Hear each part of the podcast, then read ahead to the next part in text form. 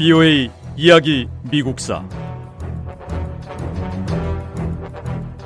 제 44부. 1920년대 미국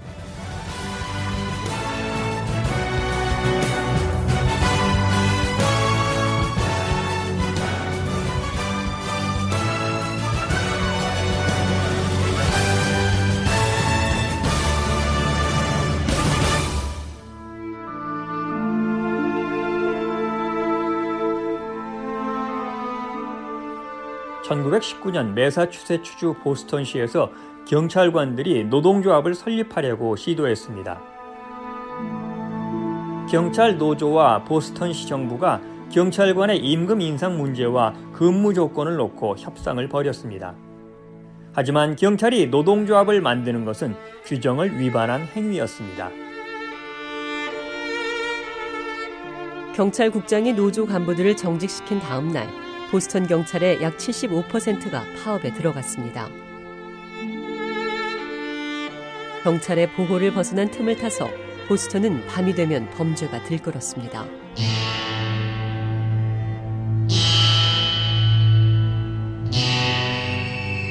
보스턴에서 발생한 경찰 파업은 미국인들을 두려움에 떨게 했던 가장 심각한 사건 가운데 하나였어요. 그런 만큼 미 전역에서 메사추세츠 주지사가 과연 어떤 조치를 할지 숨죽이며 지켜봤습니다. 케이빈 쿨리지 주지사는 경찰 파업에 강경하게 대응했습니다. 시민을 보호하기 위해 주 방위군을 소집하고 경찰 노조에 파업을 끝내라고 요구했어요. 쿨리지 주지사는 언제 어디서든 그 누구도 공공의 안전을 위협할 권리는 없다고 주장하며 강력히 맞섰습니다. 메사추세츠주 방위군이 경찰 역할을 대신한 결과 보스턴 경찰 노조의 파업은 실패로 끝났습니다. 파업에 동참했던 경찰관 대부분은 직장을 잃었습니다. 쿨리지 주지사는 처음에는 경찰 파업은 보스턴시의 문제고 주가 개입할 문제가 아니라는 입장이었습니다. 하지만 경찰이 실제로 파업에 들어가고 폭동이 일어나고 혼란이 일자 공공안전을 위협하는 행위는 용납할 수 없다며 주 방위군을 파견했어요. 주 방위군 투입으로 경찰 노조의 파업은 실패했고 보스턴은 다시 공공 질서가 유지됐습니다.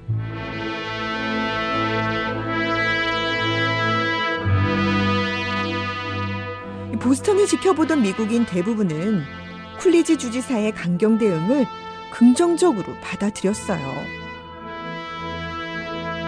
메사추세츠 주민들 역시 경찰 파업에 강력히 맞선 쿨리지 주지사를 지지했고 이런 인기에 힘입어 다음 선거에서 큰 표차로 승리해 메사추세츠 주지사 재선에 성공했습니다.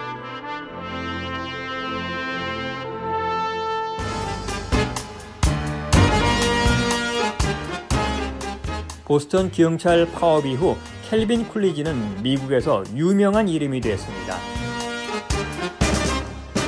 공화당 내에서도 전국적인 차원에서 관심을 가졌고요. 결국 1920년 대통령 선거에서 공화당 대선 후보와 함께할 부통령 후보로 켈빈 쿨리지를 선택했습니다. 워런 하딩 대통령이 임기 중에 갑자기 사망하자 켈빈 쿨리지 부통령은 대통령 선서를 하고 아내와 두 아들과 함께 백악관으로 들어왔습니다. 켈빈 쿨리지 대통령은 다른 국가 지도자들과 비교할 때 다소 특이한 면이 있었습니다. 쿨리지 대통령은 거의 말을 하지 않았고 감정도 잘 드러내지 않았습니다. 켈빈 쿨리지 대통령은 어찌나 말이 없는지 대통령에게서 하루 몇 마디 듣기가 힘들 정도입니다. 쿨리지 대통령 이 말수 적은 것과 관련해서 유명한 일화가 있는데요. 여성 작가 도르시 파커가 백악관 만찬에 참석했을 때 친구들과 내기를 했습니다. 박호 작가는 대통령이 세 마디 이상 말할 수 있게 만들겠다라고 자신있게 말했는데 결론은 박허 작가가 내기에서 졌습니다.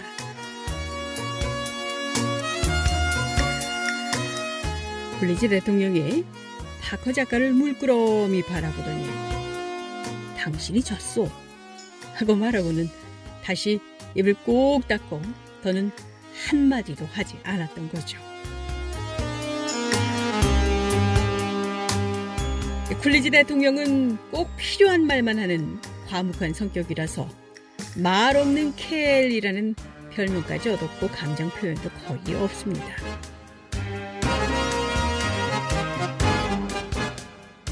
이 나라를 이끄는 정치 지도자가 이렇게 말이 적을 수 있다니. 쿨리지 대통령은 역대 다른 대통령과 비교할 때 정말 독특하고 특이한 대통령입니다. 그런데 쿨리지 대통령은 말이 없는 성격만큼이나 대통령으로 펼친 정책들도 적극적이진 않았습니다.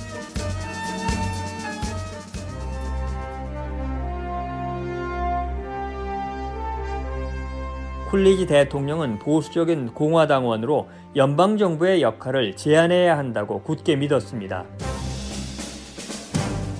쿨리지 대통령은 작은 정부를 추구하며 정책을 적극적으로 펼치지 않았고 새로운 정책을 시작하는 건 역시 가능하면 최소화하려 애썼습니다. 쿨리지 대통령은 연방정부가 최소한의 역할만 해야 한다는 자신의 신념을 이렇게 표현했습니다. 연방 정부가 사라지고 없다면 사람들 대부분은 그 차이를 눈치채지 못할 겁니다. 아마 연방 정부가 더는 존재하지 않다는 걸 인식조차 못할 거로 생각합니다. 저는 연방 정부가 나서지 않고 가만히 앉아만 있다면 우리가 살면서 겪는 문제들 가운데 5분의 4는 저절로 사라질 거라 믿고 있습니다. 연방 정부가 아니라 민간 기업이 국가를 더 큰 부와 행복으로 이끌어야 합니다.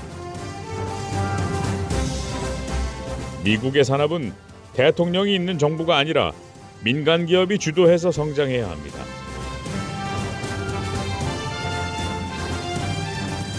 우리 정부는 워런 하딩 전 대통령의 민간 기업 지원 정책을 그대로 이어갈 것입니다. 미국 내에서 사업을 하든 다른 나라에서 하든 국내외 상관없이 민간 기업의 사업과 활동을 지원하고 돕겠습니다.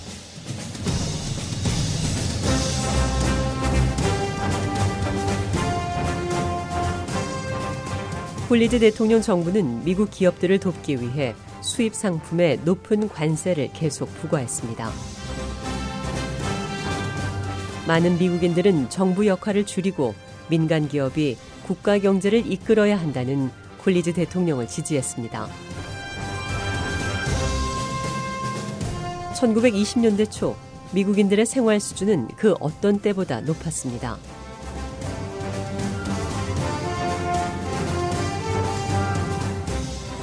쿨리지 대통령 시대가 시작된 1920년대 초 미국인들은 이전보다 더 부유한 삶을 누리고 있었습니다.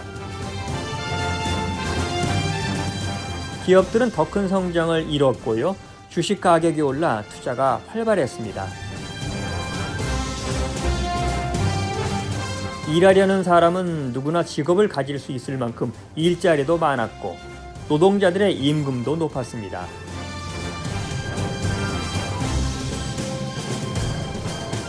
미국인들은 민간 산업이 강력할 때 정부 지출이나 정부 정책의 필요성이 거의 없을 거라던 콜리지 대통령의 주장에 동의했습니다. 부유의 이야기 미국사 다음 시간에 계속됩니다.